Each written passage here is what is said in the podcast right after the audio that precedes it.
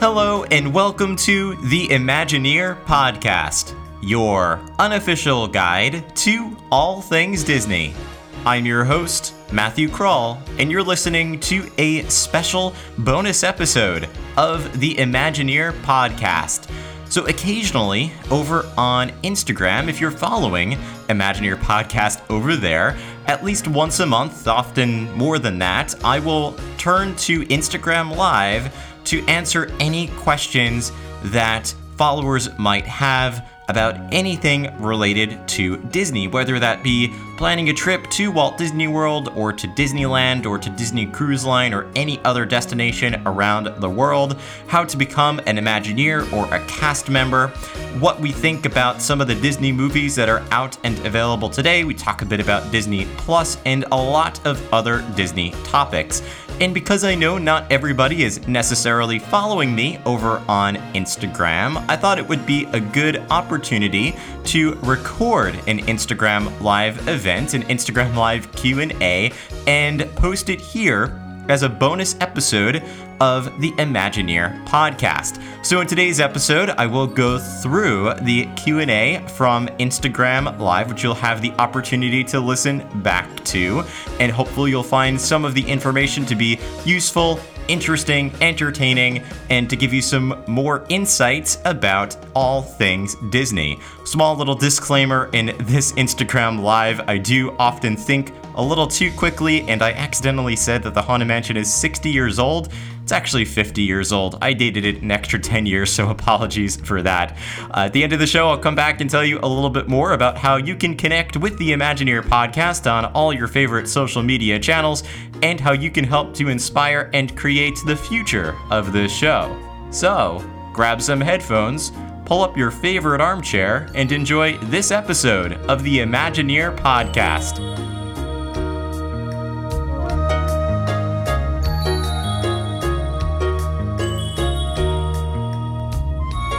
Happy holidays. How's everybody doing? Welcome to our special Instagram Live Q&A. As always, we're going to be talking about all things Disney. Any questions you have about the Disney parks, Disney movies, Walt Disney World, Disneyland, Disney Cruise Line, I want to answer them all today for you. And for those of you watching on Instagram Live, you have an extra special treat because the questions that you ask are going to be on a live podcast episode, which for those of you listening to the podcast, of course, that's what this recording is, to answer any questions you might have. So I know a few of you submitted some questions earlier on. I want to get to any questions I possibly can in as quick amount of time as possible. And if you have any thoughts, leave them in the chat, and I will get to, again, as many as I can. So I want to start with a question that came in from Logan, who asks for the top 5 Walt Disney World Resort hotels. There are a ton of places to stay at Disney, as all of you know. And those of you watching in the chat, feel free to let me know what your favorites are. But I find that I like to categorize them because there are different levels that you can enjoy at Walt Disney World. You have the value resorts, the moderate resorts, deluxe resorts, and Disney Vacation Club resort hotels. And of those, my favorite value resort by far is actually Disney's Pop Century Resort because you get a terrific value for your money. It is considered one of the cheaper resorts on property, and yet it offers so much. The rooms have been recently renovated. You have the Disney Skyliner giving direct access to Disney's Hollywood Studios and Epcot. Plus, you have transportation by bus to Magic Kingdom and Animal Kingdom and Disney Springs. It's easy to get from place to place with Pop Century. In the moderate resort category, my answer used to be the Disney's Port Orleans French Quarter, but ever since Grand Destino Tower opened over at the Disney's Coronado Springs Resort, I have to say that is my favorite moderate resort. Grand Destino Tower is beautiful, gorgeous, amazing. It's got a mural of Walt Disney and Mickey right there in the lobby. And the restaurant at the top of the resort, which is Toledo, is incredible. And again, an excellent location, really quick drive to all of the Disney parks, no matter what form of transportation you take. In the deluxe resort category, my favorite tends to be, I'll give you two because I am allowed five altogether with this. My two favorite deluxe resort hotels are Disney's Grand Floridian Resort.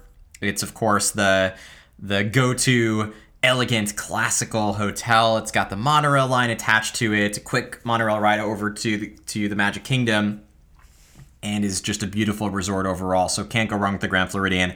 And Disney's Boardwalk Resort, because of it being walking distance to Disney's Hollywood Studios and to Epcot.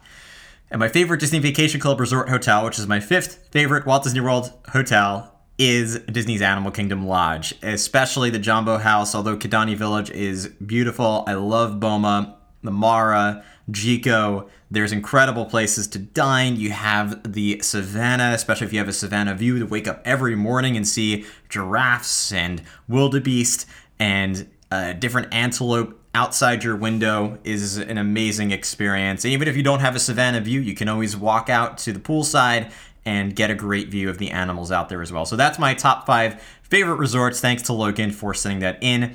A lot of people in the chat saying Beach Club is their favorite, which is another great choice in there. And I actually tend to love the Yacht Club, although it's often forgotten between Yacht and Beach Club. It is one of my favorites. Other people saying Wilderness Lodge and Contemporary.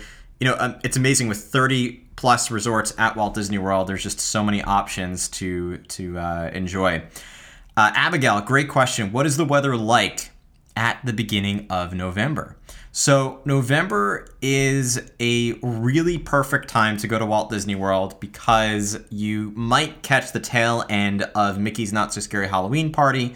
You still have the Food and Wine Festival, and it's usually a quieter time of year compared to especially the peak times, and the weather is gorgeous. Now, they can get heat waves in Florida any time of the year. They also can get cold spells in Florida any time of the year. So it could be in the 80s, it could be in the 40s. Most of the time it's in the 70s or low 80s, which is, I think, perfect temperature for park going, park hopping at Walt Disney World. So truly a great time of year for weather. It's very similar to February in that respect, two of the best times of year to go for Walt Disney World weather. J5 Lego, great question. What are my thoughts on Disney VIP tours? So I'll preface by saying, as of the recording of this podcast episode, I have not done any of the VIP tours before.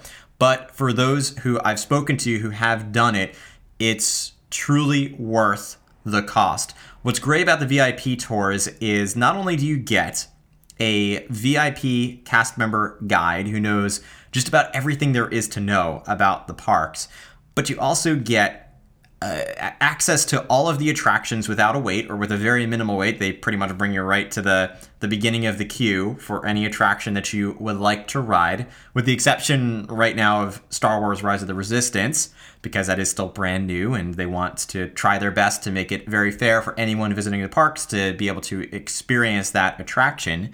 But you get to the front of the line of any attraction that you desire at Walt Disney World. Plus, if you want to go from one park to the other, now, of course, I should add that park tickets are required to do the VIP tour. So you have to pay for your park hopper or your park ticket in addition to the cost of the VIP tour.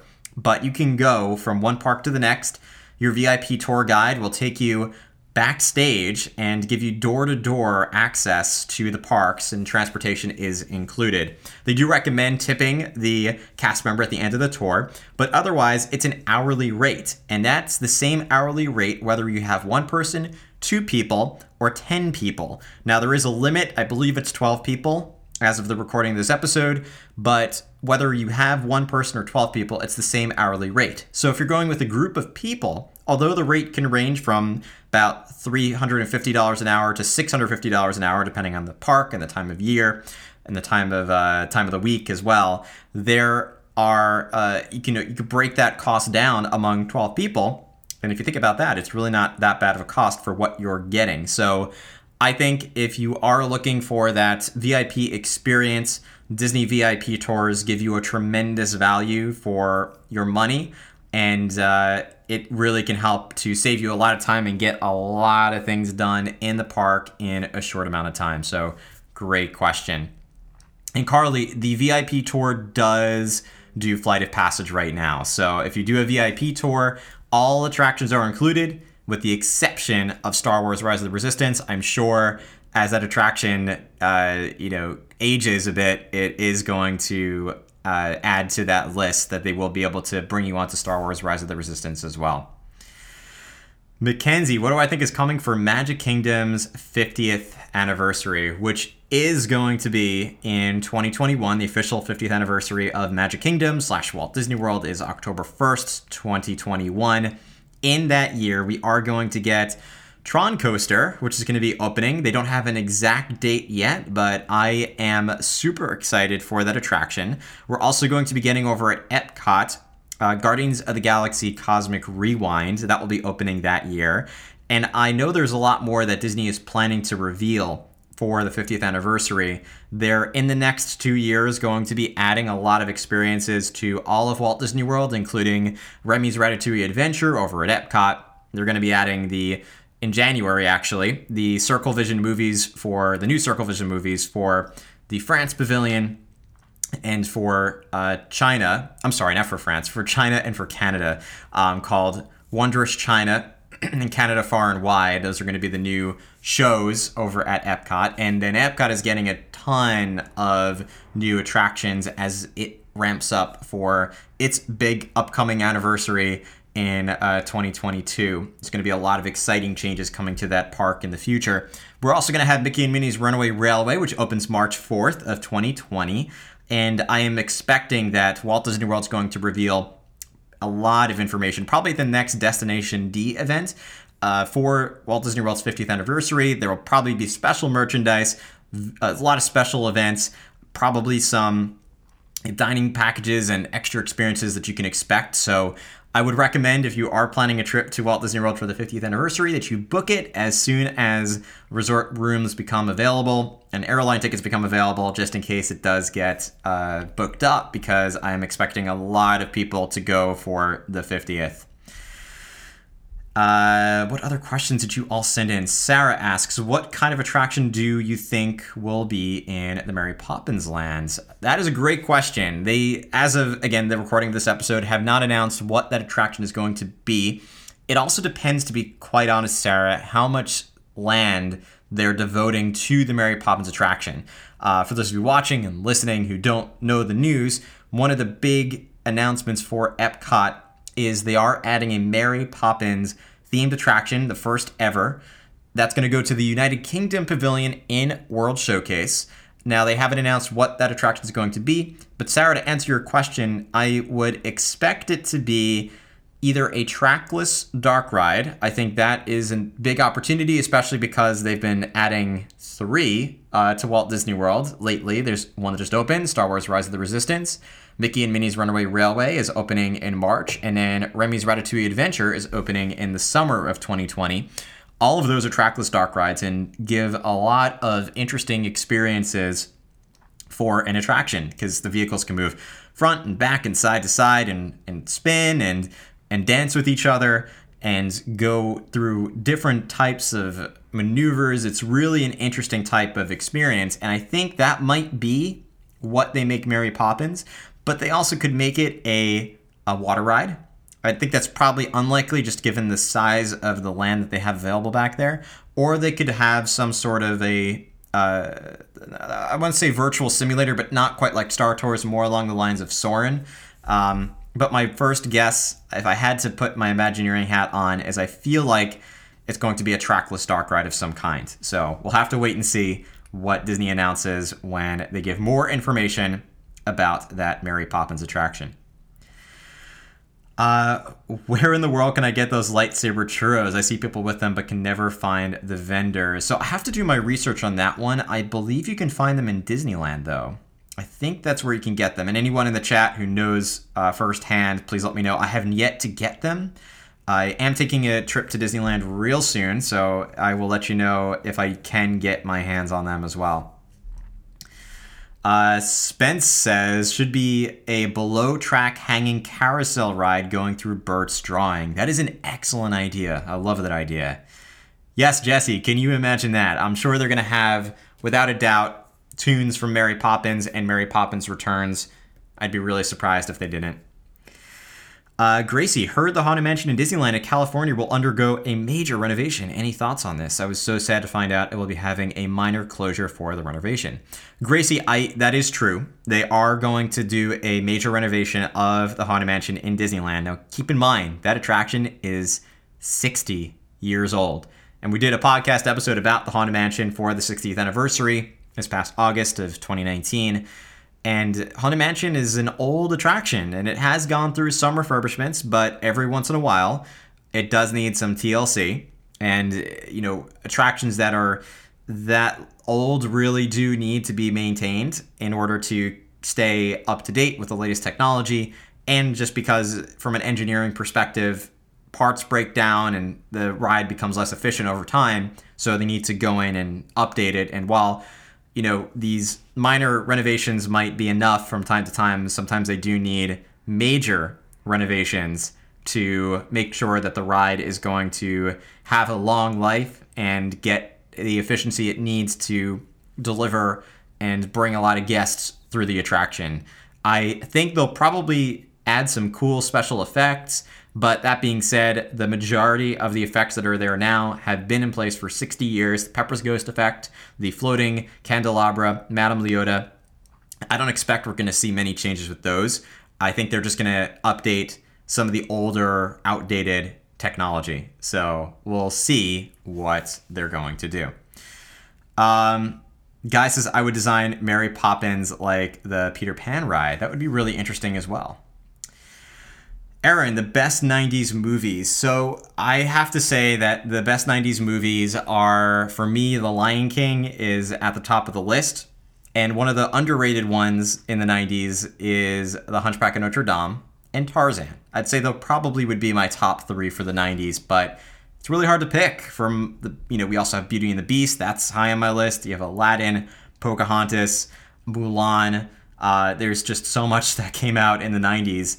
Not to mention we had Pixar movies like Toy Story and Toy Story 2. So there's a lot that came out in the 90s for Disney. Oh, Sarah, another great question. What's my favorite queue? So there's, you know, the best queue experiences are the ones that make you feel like you're already beginning the attraction before you ever board a vehicle. For that reason, I, of course, have to put the new shiny attraction, Star Wars Rise of the Resistance, high on the list because it is a multi-level or multi-stage experience where the queue truly is part of the story and part of the attraction, which is part of the reason why it's considered to be a 15-minute attraction. But I also love Flight of Passage. That standby queue is worth the wait. If you have a 2-hour wait for Flight of Passage, that standby queue with the level of detail that's included with the, even just the lab itself with the avatar animatronic is so incredible. So that is certainly one of my favorite queues, but longtime favorites include Indiana Jones Adventure over at Disneyland. Tony Baxter and his team did an incredible job of creating a temple-like environment where you feel like you've just stepped onto the set of an Indiana Jones movie, and Expedition Everest, Legend of the Forbidden Mountain, because of, again, the level of detail. Joe Rohde and his team did an incredible job with Expedition Everest, and they even brought over 2,000 plus artifacts from Nepal. They bought out stores and shops in Nepal to bring real artifacts from that country back to Orlando for Expedition Everest. And the storytelling in the queue for Expedition Everest is incredible. I talk about that a lot in a bonus episode of Imagineer Podcast from a couple of years ago at this point, which is all about Expedition Everest, so definitely check that out. And I also recommend an episode I did on the best queues at Walt Disney World, which I did with that Diz girl, Alessa, which you should definitely check out as well. I can't remember the number off the top of my head, but I will try to put it in the show notes, or if you do a quick browse through your Imagineer Podcast list of episodes, you should find it somewhere around episode 35, I believe it was. Jesse, my favorite Disney hotel of all time. So we just talked about some of my five favorites, but if I had to pick one, I would probably say Disney's Animal Kingdom Lodge. Let me go into some of the questions that were sent in earlier, because there were some really great ones that were sent in before.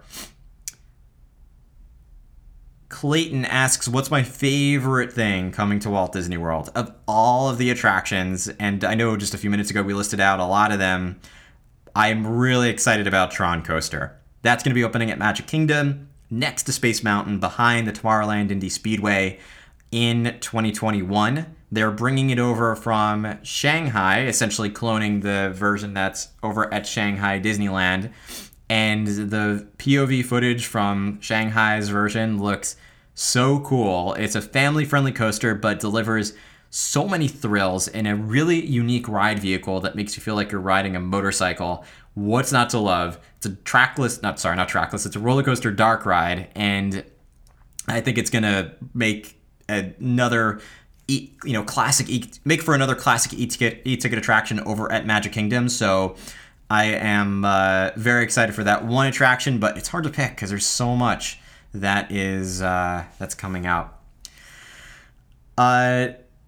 Derek, I think that's how you pronounce your name. Do you think Rise of the Resistance will raise attendance for Galaxy's Edge in the long run? I do. I anticipate it's going to follow in the footsteps of Flight of Passage. And if you think about Flight of Passage, even the movie Avatar, while it was one of the highest grossing films of, at the time, it was the highest grossing film of all time, and that was passed by Avengers Endgame when that came out in 2019. But that attraction, while not everybody necessarily loved that movie, there were a lot of people who did, it drove crowds to Animal Kingdom because of the experience. And I think whether you're a Star Wars fan or you've never seen a Star Wars movie before, you can really appreciate Rise of the Resistance because of the innovative experience and technology that the Imagineers created. I think it is on par with classic attractions like Pirates of the Caribbean and the Haunted Mansion, and even better than Space Mountain. I think it really does drive home everything the Imagineers want to create, which is a family-friendly, electric, energized experience that is still accessible to all guests. And that's one of the things that I will frequently talk with other people about who love thrill rides and say that, you know, Rise of the Resistance doesn't deliver on those thrills that a lot of thrill seekers are looking for, which I respectfully disagree. There are those who do need or really want those physical thrills, the ones that, you know, the roller coasters that bring you up to 5Gs or flip you upside down 10 times. But the reason that those roller coasters exist is because they have nothing else going for them. They're just roller coasters, and they've got no storyline, they've got no theming or very minimal theming. Maybe the name is the height of the theme. And so you need those physical elements to drive the thrills. But what Disney does so well is not always need to drive on the physical thrills, but on the storytelling and immersing you in this world where you feel like you are living out this experience. And I think Rise of the Resistance, while it is a ride and a multi-stage ride, is more of a cinematic experience that's in a category of its own, where you feel like you are in the middle, like literally in the middle of a Star Wars movie. And you are playing out the part of one of the Resistance, part of the rebellion. And it just, I think the reputation of that attraction is going to drive crowds to Galaxy's Edge for years to come. And anyone visiting Disney's Hollywood Studios is going to put that attraction very high on their lists. So I think yes, and the short answer there is I do think Rise of the Resistance is going to drive attendance to Hollywood Studios and to Walt Disney World in the long run. Sebastian, great question. What do you study in order to become an Imagineer? So Sebastian, I want to refer you back to a few podcast episodes if you haven't listened already. Episode 57 with Imagineer McNair Wilson. Episode 59 with Imagineer Jim Sarno. episode 30 with one of the engineers who worked on the attractions, Guy Spagnoli, and even episode 56 with the granddaughter of legendary First Lady of Imagineering, Harriet Burns. The guest I interviewed was Haley Clare, who is her granddaughter. All those episodes can give you a great idea of what you need to study in order to become an Imagineer. My short answer for you in this space, though, is it depends on what area of Imagineering you want to pursue. Because even if you listen back to episode 57 with McNair Wilson, there are over 300 possible jobs within Imagineering. And it ranges from things like engineering to art to project management, to finance, to special effects, to show writing. There's a ton, and even music. There's a lot of different types of roles within Imagineering. You can also be a part of costuming, set design, lighting, every element of an attraction or a resort when it comes to design needs an Imagineering expert. So it depends on what you want to do, but once you find that thing that you're most passionate about, you do want to pursue that path. One of the other things that McNair mentions is to be a jack of all trades, and a lot of Imagineers are naturally curious, and so they're constantly trying to learn new things. And if you can become a jack of all trades and learn a lot of different disciplines, while you might not be as focused, and I think it is important in today's day and age to be focused, it adds a lot of value to your resume to be able to do not just that one particular element of engineering, but maybe you do know show lighting and maybe you do know how to write a good story. And those are things that are really valuable when it comes to being an Imagineer. Ashley asks this question, what new features do you think will be added to the new Disney cruises? So I think Disney always, increases their game or levels up with every new Disney Cruise Line ship. So I would think that probably the shows are probably going to become more advanced, especially when it comes to technology. I think they're going to deliver new shows with the theaters and based on perhaps some of the more recent movies that have come out in the last 5 to 10 years. I do think they're going to add new technology to those shows as well. But I also think the interactive experience, especially for kids, but even for adults, are going to improve, especially in technology and in immersion, where I can't think of a particular story or movie that they might throw you into.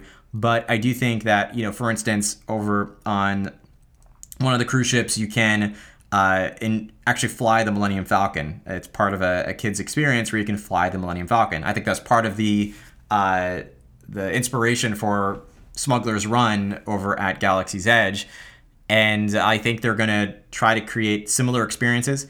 And also remember, one of the best things about Disney Cruise Line is dining. So I believe they're going to be adding some really great new signature restaurants on level with Palo and other Disney Cruise Line signature restaurants that we can expect, probably at least one for each ship that we can come to enjoy.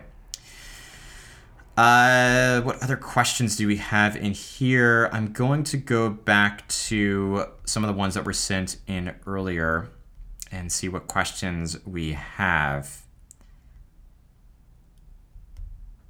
Let's see.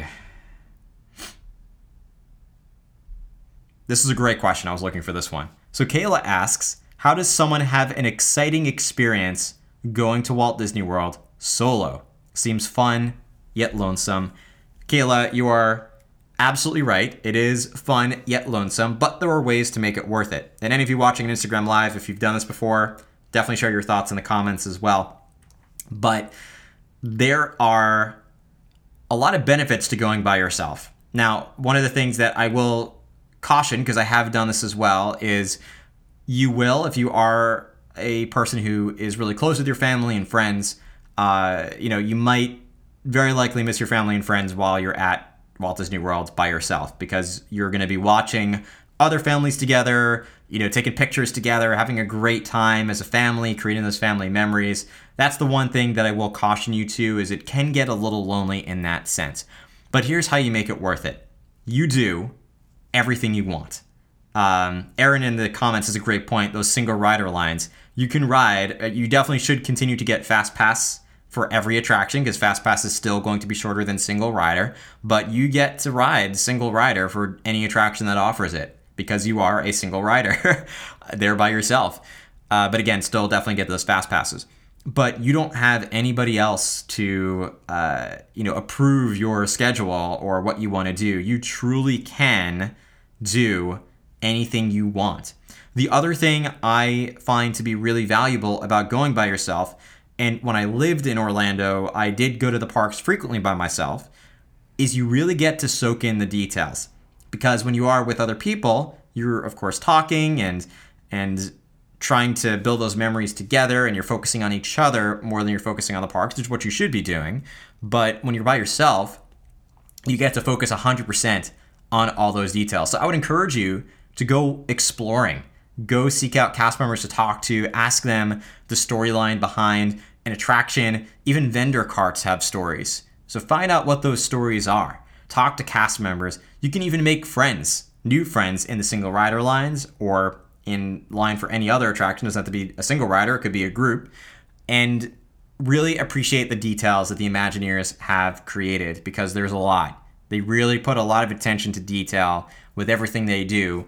So use it as an opportunity to consider it almost a research trip where you get to realize what those details are, ask the cast members for the stories behind different areas, and experience the park and the resorts in any way that you see fit. So make the most of it. You'll still have a great time, Kayla, and definitely let me know how it goes when you come back from your trip. Allison asks, what are the best restaurants? I'm assuming you're asking at Walt Disney World. So I actually have 3 episodes about food I want to refer you back to. I, again, don't remember the numbers at this point, but definitely go back to our episode about the best full service dining at Walt Disney World and the best quick service dining at Walt Disney World, as well as this one I do remember, episode 49, which was with Disneyland foodies who are Disneyland food experts. We're talking about the best places to eat at Disneyland. But just to give you some examples right now, my favorite quick service restaurant at Walt Disney World is Satuli Canteen over at Pandora, the World of Avatar, Disney's Animal Kingdom. Incredible food. The value is amazing. The food quality is on par or better than many of the full service restaurants at Walt Disney World. But when you get a meal, a drink, non-alcoholic, that is, just for pricing, a meal, a soda or an iced tea or a non-alcoholic beverage and a dessert, that will still cost you less than $20. And the quality is incredible. I love the bowls at Satuli Canteen. You can actually see the wood fire grill as you walk through the queue, cooking up the chicken and the beef. They also have vegetarian options. Really incredible food. Also at Walt Disney World, I recommend at Epcot Sunshine Seasons, but really any of the places to eat across the countries in the World Showcase are fantastic. Plus, if you go during the Epcot International Food and Wine Festival, I recommend just eating at those booths because it's incredible. Over at Magic Kingdom, my favorite place to eat is Columbia Harbor House. Again, very similar type of experience dining there. You get really high quality food, a tremendous value, and a lot of places to sit. I find it to be a great place to unwind in the middle of a day, especially during lunchtime. It's a great way to beat the heat and get some delicious food at a great price. And at Hollywood Studios, I am a fan of the Docking Bay 7 Food and Cargo over at Star Wars Galaxy's Edge. I ate there for the first time a few months ago, and I thought it was, again, very similar to Satuli Canteen. Great theming, great food, great ambience, and really terrific value for what you get. Full service dining at Walt Disney World, I'm going to recommend California Grill over at Disney's Contemporary Resort. There is a high cost associated with dining there. It's not the most expensive restaurant on property, but it's definitely not the cheapest. It is an incredible experience. It's hard to get a reservation there for dinner for good reason.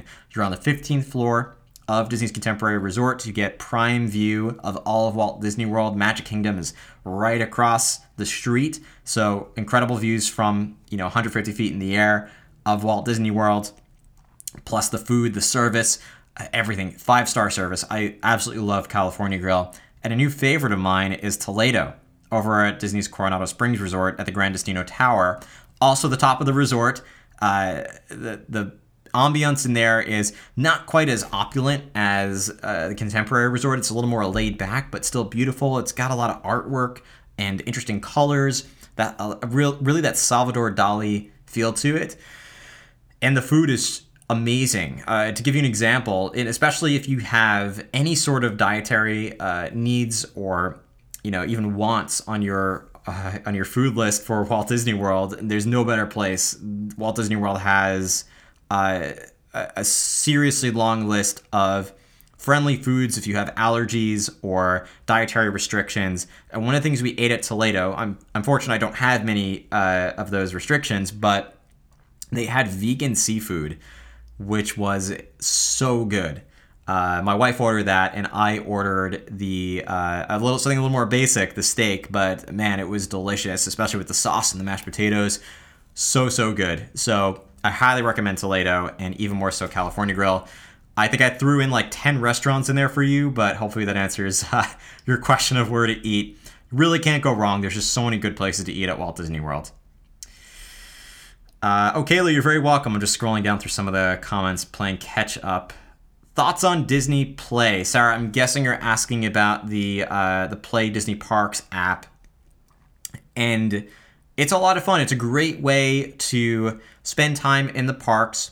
A lot of people use it to sort of kill time in the lines, and you can answer trivia questions and download some music.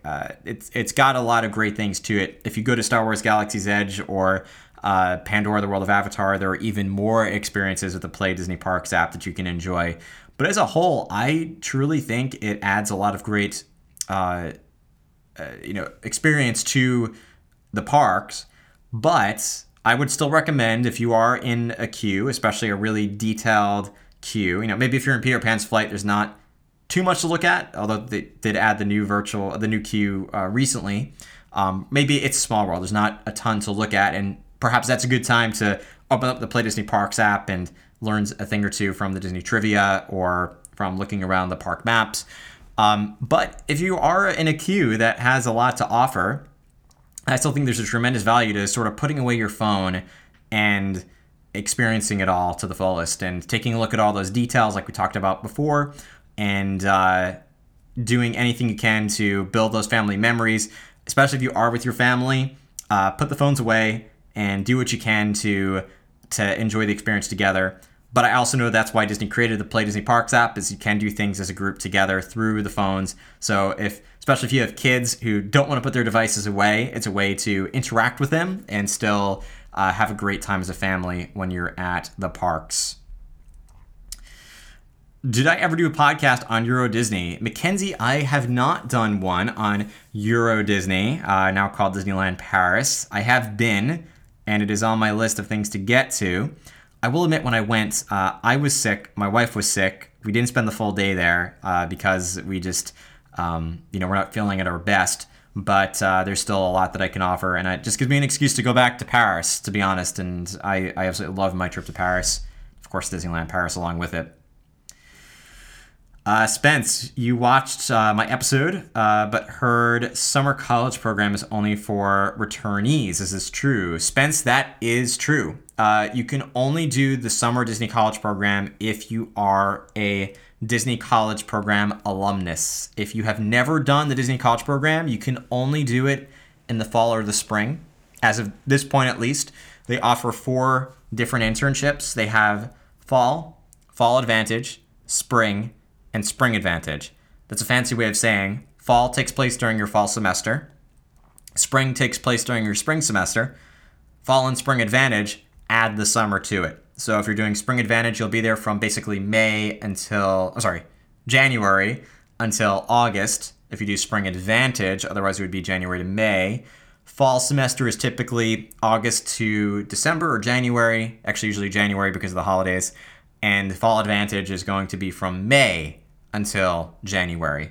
But if you have done the Disney College program before, you do get the opportunity to do the summer Disney College program, which is just for the summer, so you don't have to miss school. That being said, if you are worried about taking a semester off, depending on your college campus, a lot do offer credit for doing the Disney College program. It can be a full semester credit. It could be partial credit. When I did it, my school didn't offer any, but I was lucky enough or fortunate enough to have taken some AP classes when I was in high school and got college credit in my freshman year that amounted to a semester. So I was already a semester ahead. So I did the Disney College program and was essentially back on track. You can also take classes for credit while you're there. Some of the schools will offer credit for you if you take classes down there, either online through the school or through Disney, because they offer classes as well. In either case, I think the experience is truly worth it. I don't want to see you fall behind graduation because of the Disney College program. It's an added expense, an added time.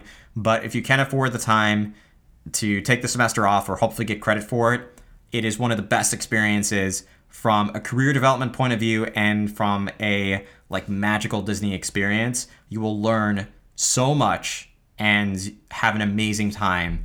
It's truly an incredible experience. I would recommend to anybody in college who's interested. Which Disney animated movie would you like to see made into a live action? Well, Amy, they've done a lot lately, haven't they? That's a good question, though. Take a quick sip of coffee. I would have to say that there's so many good choices here. Princess and the Frog is the one I'm going to throw out, though. I think that the movie did not get as much box office attention as it deserved. It's an incredible film. The animation is beautiful. It was the last full hand-drawn animated film from Disney. And the storyline is classic. But it's brought into the modern times. And I just love that film, the music, everything. Plus, imagine a live-action film in New Orleans, back in the turn of the 20th century. It can make for some incredible live-action shots, a lot of really interesting special effects. They can blend some of the technology they've been using lately for animating characters with live action, and they still have live actors and characters for playing the parts of Tiana before she becomes a frog, and Naveen before he becomes a frog.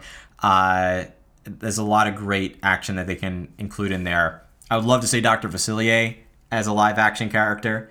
And again, the music, I think they could do a lot with it. So I would say, if I had to pick, Princess and the Frog would be my vote for a live action film.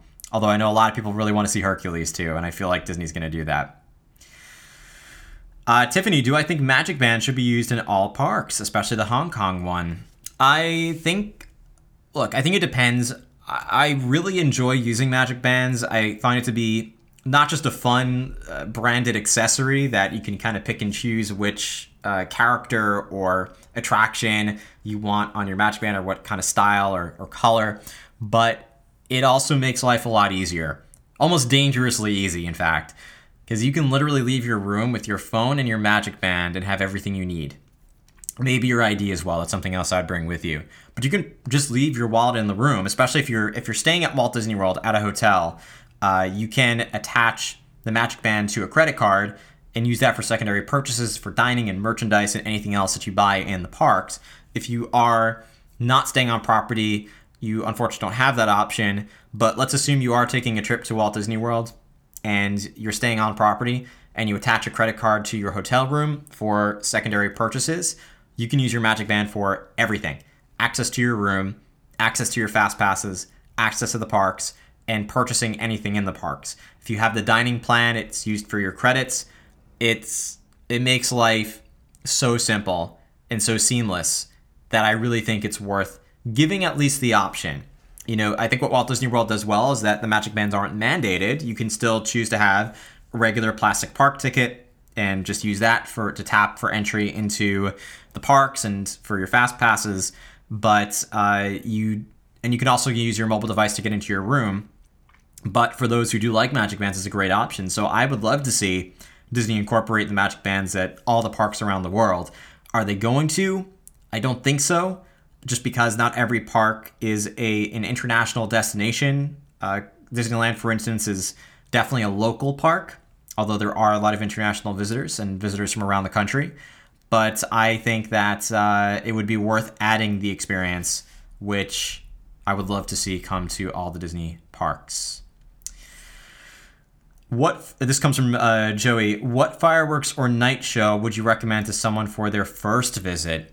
If you're going to Walt Disney World, my recommendation is Happily Ever After.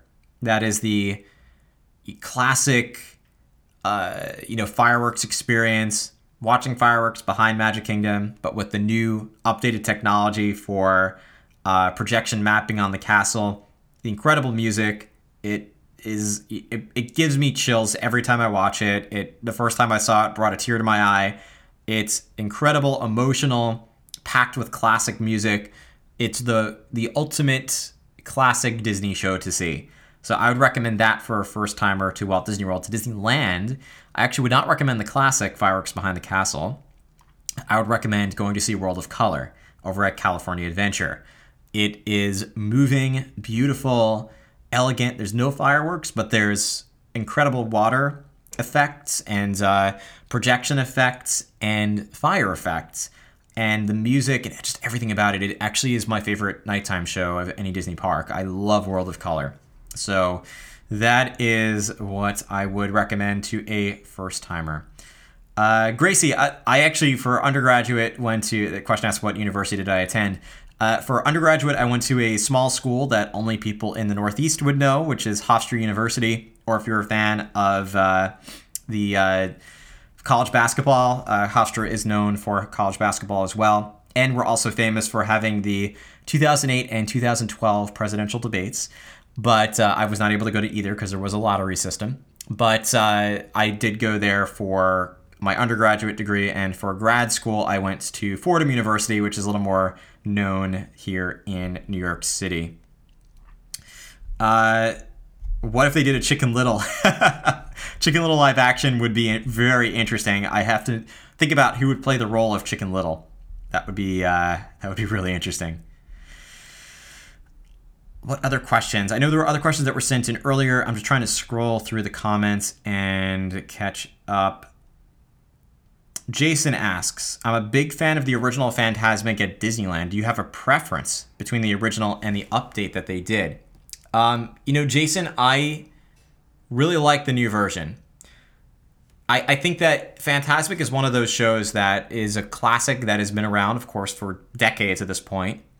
But every once in a while, like I talked about earlier with the Haunted Mansion, things do need a little TLC. They need to be updated every once in a while. So I do think that Fantasmic needed an update, and the new version, the combination of the technology, the new sequences they added, makes it a really amazing nighttime show. And if you want to see the classic, more classic Fantasmic, you can still go to Walt Disney World, to Disney's Hollywood Studios, to the amphitheater, and still get a classic Fantasmic experience over there because they have not updated that one yet. Although, to be honest, I am hoping that they're going to update it sometime soon. Lots more questions that were submitted earlier. Erica asks, am I going to Mickey's Very Merry Christmas Party this year? If so, when? So, Erica, by the time this episode comes out, not by the time it's recorded, I will have gone to Mickey's Very Merry Christmas Party. So on the episode today, I can't talk too much about the experience, but stay tuned to Instagram and to Facebook. I'm definitely going to be sharing a lot of content and planning to record some audio for future podcast episodes. But I am going to Mickey's Very Merry Christmas Party this December, in the middle of December. We're recording this episode at about a week before I plan to be there. Actually, exactly a week before I will be there. And I'm very much looking forward to it. New fireworks show, the parade. There's just a ton. All the cookies, the free treats that are offered at the Halloween party, the Christmas party. It's going to be a magical event. So I am really looking forward to going. But yes, mid-December is when I am going this year. Oh, Sarah, the Main Street Electrical Parade. Yes, I did a whole episode on that one as well. So if you're missing Main Street Electrical Parade, I encourage you to go back and listen to that episode. Cameron asks, You're a runner. Have you found any good places to exercise on Walt Disney World property? I have. Let's take another sip of water here. So my favorite place to run at Walt Disney World is over at Crescent Lake. For those of you who don't know where Crescent Lake is, it is the lake that is in the Epcot area resort. So between Yacht Club, Beach Club, and Boardwalk, there's this lake that's in the middle. I love a good run around that lake because it is, I believe it's close to a mile to go around the full lake. It is less than a mile, but it's pretty close. It's between half a mile and a full mile. I forget the exact distance. Might be about 3/4 of a mile. Those avid runners who do it every trip can probably tell me better than I can. And if you add this extension, you can run down to the entrance of Disney's Hollywood Studios. So if you want to make for a really fun run, you start over at the International Gateway at Epcot. You run over to Beach Club and Yacht Club, down across the bridge and down the stretch of path that takes you to Disney's Hollywood Studios. You turn around at the entrance plaza of Disney's Hollywood Studios, head back, and then on the way back, you go around the boardwalk side. And if you want to take a quick break there, you can. Or if you want to do a second lap, you can do a second lap. And whenever you're done, the reason I recommend stopping at Boardwalk is because they have all the places to get a bite to eat. You can go to the Boardwalk Bakery and get some incredible food. For breakfast, if you're doing the run in the morning, which is the time I recommend to do it at Walt Disney World, you definitely don't want to do it at the end of the day or the middle of the day when it's crowded. And that's probably my favorite place to run. But all of the resorts, believe it or not, have some sort of running path. And if you ask your concierge or any of the cast members working at the resort, they'd be able to direct you to a running path at the resort. So if you want to maintain your fitness regimen while you're at Walt Disney World, you have a lot of options. So, I find that you get a lot of cardio from park hopping and from running around the parks or walking around the parks. But if you are looking for that, that good run, definitely if you're staying at an Epcot resort hotel, that is a great benefit of staying there. And you also have at any resort on property some running trail that you can experience there too. So great question, Cameron. And hope you'll also do some Run Disney if you haven't done any yet before. Kayla, have I done any of the tours such as Wild Africa Trek or the scuba diving in Epcot? Well, I have done Wild Africa Trek. And Kayla, I've done quite a few tours, to be honest. I have done Undiscovered Future World. I've done Keys to the Kingdom tour. I've done Wild Africa Trek. And I've done the Segway tour over at Epcot, which unfortunately is no longer offered. But that was great as well. I've also done, if you consider this to be a tour, the horseback riding over at Wilderness, the Fort Wilderness Campground, which in itself is kind of like a tour of the Fort Wilderness area. But I always highly recommend Keys to the Kingdom tour. It gives you, it's about, at the time of the recording of this episode, it's about $95 a person plus tax. And that includes lunch. It is a 5-hour tour at the Magic Kingdom. You get priority access to the Haunted Mansion. And I believe Jungle Cruise. I think that's the second attraction, if I remember correctly. But you get a VIP tour guide who takes you around Main Street USA, the Hub, Adventureland, Frontierland, and Liberty Square, and tells you all these incredible details about what went into designing those parts of the park. Plus, if you've ever been interested in seeing backstage, you walk backstage behind Splash Mountain, can see the show building, see where they recycle the water. You walk into the parade float building behind Splash Mountain, and you walk into the Utilidors. So if you've ever wanted to see what the Utilidors look like, you can experience that. And like I said, it does include lunch. At the middle of the tour, you will stop at Columbia Harbor House and eat in a private dining area that's reserved just for the tour. And you place your order ahead of time, so when you arrive, your food is waiting for you. And it's my favorite, like I said before, it's my favorite place to eat at Magic Kingdom. So I highly recommend Keys to the Kingdom tour.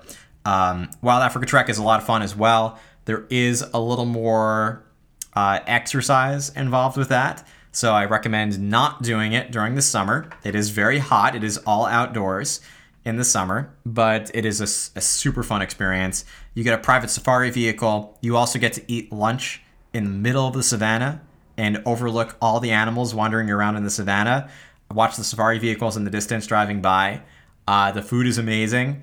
And you get to go over these like zip line style bridges over, you don't actually zip line, but you walk over these bridges and have a line connected so that you don't fall, which is really important. They hook you up because you do walk over hippos and crocodiles, which are two aggressive kinds of animals. And you learn a lot about the animals. And about the animal conservation at Disney's Animal Kingdom. It's really worth the expense and the time to do it. Adam, do I think they will add another park? So I assume you're asking me if I think they're going to add another theme park to Walt Disney World. I don't anytime soon. Here's the reason why. And I know people say if they add a fifth park, people will go. However, the one thing Disney is always going to consider when they build a park is if that is going to add a day to people's trip, or if they're going to replace going to another park with going to that new park. In the case of a fifth gate, the most likely scenario is people are going to skip another park to go to that fifth park. They're not necessarily going to add another day to their vacation, or not enough people are going to make that worth the investment. So ultimately, it will hurt them financially, which money isn't everything, but money is what keeps Disney running. So they have to consider the financial aspect of everything. And it also means less money to update the current parks. So a lot of reasons not to do a fifth gate. As a fan, you know, thinking, putting, if they had unlimited budget and we can enter sort of this, you know, fictional world where that's not even a concern, then it would make a lot of sense to add a fifth gate, because you add new experiences and you can do so much from a creativity point of view. But again, you know, the reason that Disney built Disney's Hollywood Studios and then Disney's Animal Kingdom, Hollywood Studios was meant to be a response to Universal Studios, which was opening at the same time. And Michael Eisner even pressed the Imagineers to finish the park first, which they did. So although Universal started construction first, Hollywood Studios opened first, because their research found that people would go to Universal Studios instead of Disney because it was a fancy new theme park. Animal Kingdom was meant as a response to SeaWorld and to Busch Gardens, because they found that people were going to those two parks. So Hollywood Studios and Animal Kingdom were meant to replace people going outside of Disney to go to similar style experiences around Orlando, although Busch Gardens is a little closer to Tampa. People were still making the trip. Adding a fifth park, I don't think, is going to take away from other experiences, and people aren't necessarily going to add to their trip. So like I said, I do think they're probably not going to add a fifth park anytime soon, but continue to add to the current theme parks and make it even more worth your money to spend a day at any of the other theme parks. Do I think Port Orleans is good? I love Port Orleans. I mentioned even earlier, because I know, Adam, you're just joining the Instagram Live, that French Quarter was at one point my favorite moderate resort. Now it's Disney's Coronado Springs Resort, because of Grand Destino Tower. Port Orleans is still amazing. I love going to the French Quarter, and even Riverside. Most of my childhood was spent going to Port Orleans Riverside, back when it was called Dixie Landings. And I have a lot of fond memories of going to that resort. The grounds are beautiful. There's a lot of places to walk around. It's one of the few moderate resorts that has its own full-service restaurant, in addition to a quick-service restaurant. And it even has a lounge where, if you visit on select nights, you can enjoy Yeehaw Bob, who is a legacy cast member who has been doing that show for, 15-plus years, 20 years. I think it's been at least 20 years, actually, he's been doing that show. And he delivers an electric, amazing, hour-long one-man show that at the beginning, people are like, what is this? And they're kind of hesitant and quiet because he's trying to get them to interact. By the end, that room is roaring. He does such an amazing job of engaging an audience and making such a fun experience, which is why they still have him around. And French Quarter, by the way, is a small resort. There's only one bus stop, which I think is a tremendous advantage.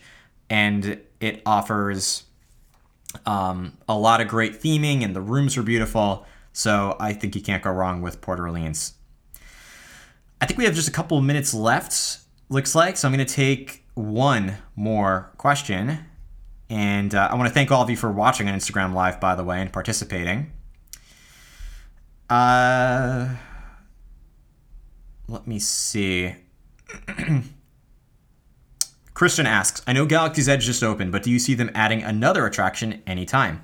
So Christian, I do think that they will definitely add an attraction because even Bob Chapek and Scott Trowbridge have mentioned that Galaxy's Edge is meant to be a canvas that they could continually paint more on. Kind of misquoting them a little bit, but they do plan to add more experiences to Galaxy's Edge as time goes on. It might not be a formal ride when you think of an attraction, but I do think they will add new attractions and experiences to Star Wars Galaxy's Edge as time goes on. And so I think that's something that we can look forward to. So for those of you watching Instagram Live, we have a minute left. I want to thank all of you so much for sending in your questions ahead of time and hanging out with me for the last hour for this fun Disney Q&A. If it's something you'd like to do again in the future for a live podcast recording, for those of you listening, please let me know. I'd be very interested in hearing your feedback if you found this conversation to be valuable as a bonus episode, not to replace anything else. And this episode is going to be out within the next month for those of you on Instagram Live. So hope you have a very happy holiday season and a very happy new year. If you don't already subscribe to Imagineer Podcast, be sure to do so on any podcast app so you can hear your questions and answers on Imagineer Podcast. So thanks so much to all of you, and hope you have a great rest of your day.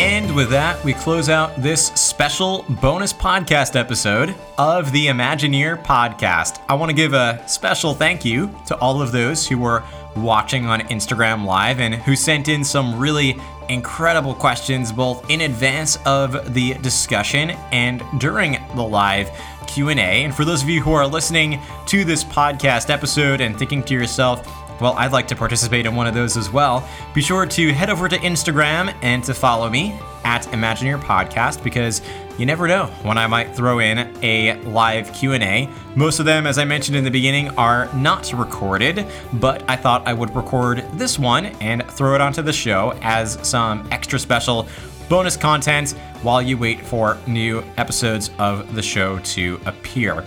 My question for you for this episode is, what other questions would you like me to answer? I do my best not only to wait for these live Q&A discussions to answer your questions, but to answer them on an ongoing basis. I do read each and every email and direct message I receive on any social media channel personally. It is always me responding, and I do my best to get to each and every message that is sent my way. So if you do have any questions, you can send them to me in so many different ways. You can either email me at imagineerpodcast@gmail.com, or you can reach out in a direct message on Facebook or Instagram at Imagineer Podcast. You can also reach out on Twitter at Imagineer News, and if you send me a tweet or a direct message there, I'll be sure to read and respond to it, or perhaps save it for a future episode like one of these bonus episodes. You can also follow me on TikTok and LinkedIn at Imagineer Podcast. And if you would like to send in a voice question where you can share your feedback or a question over the air, and I will do my best to play it on a future episode of the show, you can actually call our listener voicemail, which is 516-406-8376. If you send me that message, I will do my best to either respond to you directly or to play it on a future episode and respond there on Imagineer Podcast.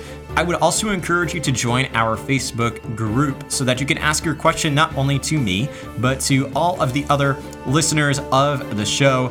Whenever there is a question that's posted, I find that a lot of people dive right in and provide some really great insights, things I wouldn't even have thought of.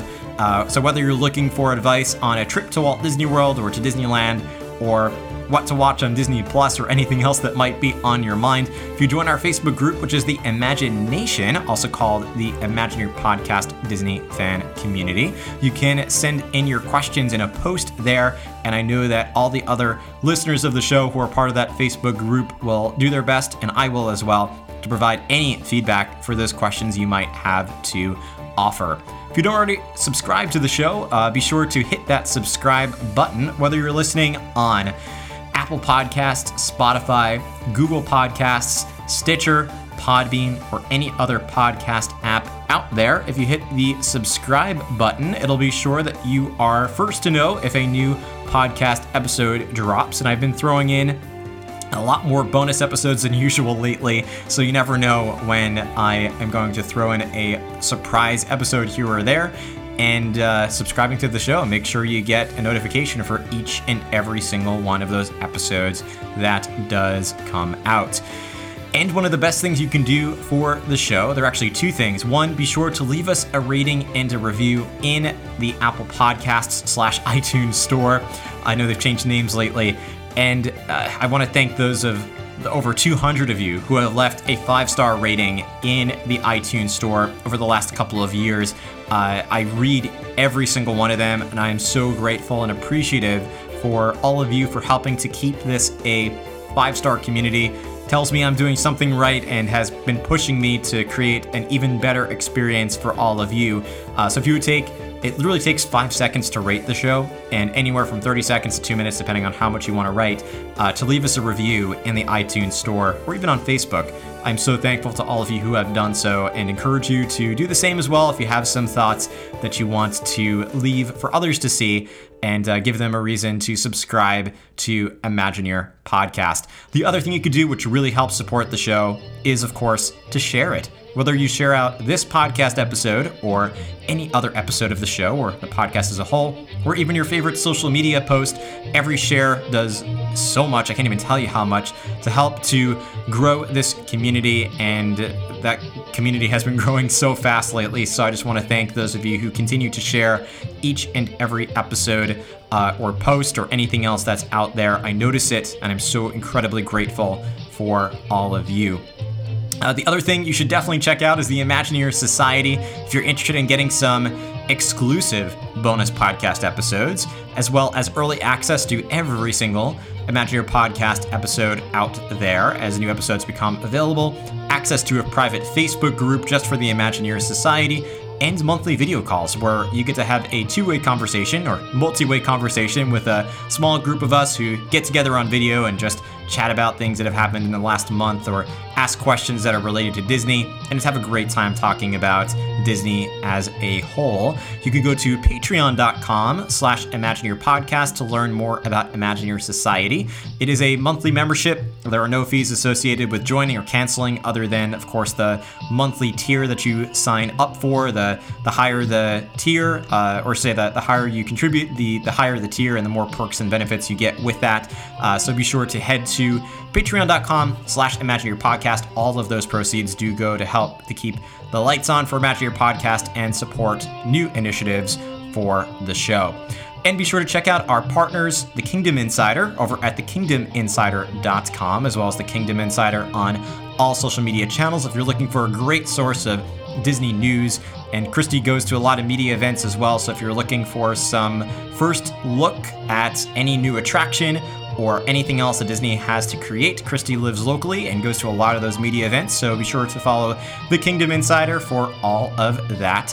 Plus, be sure to check out Academy Travel. Academy Travel is a diamond earmarked travel agency that is recognized by Disney for their exceptional level of service, which they've been helping to plan Disney vacations for the last 25 years and doing an amazing job at it. They can help you not only to plan a trip at no cost to you, but actually help you to save money because they know all the discounts that are available. And if new discounts do become available, they can let you know even after you've booked your trip and apply that discount to your vacation. So it saves you a lot of time and a lot of effort. Be sure to check out Academy Travel. The easiest way to do that is to look at any of the links in the show notes below and click on whichever link you're looking for a free quote from, whether that be a trip to Walt Disney World or Disneyland, Disney Cruise Line, Aulani, Adventures by Disney, or any other Disney destination around the world. Again, Academy Travel can help you to plan your vacation and make for an incredible and affordable experience for you. Lastly, I just want to thank all of you so very much. We are at the start of a new year, the year 2020. I am doing everything I can to make this year an even better one for all of you listening and to deliver some incredible podcast episodes. I have a lot of exciting episodes in the works, which I cannot wait to create and to share with all of you. More attraction backstories and history and fun facts, a lot more fun group discussions, hopefully some great Disney interviews with some mini Disney celebrities out there, and so much more. So I want to thank all of you so much from the bottom of my heart for giving me the opportunity to do something that I love and delivering a great source of, or what I hope is a great source of, Disney magic and positivity for all of you. Speaking of which, remember as always that incredible quote from Horizons: if you can dream it, you can do it. Thank you so much for listening to the show, and we'll see you again in a future episode of Imagineer Podcast.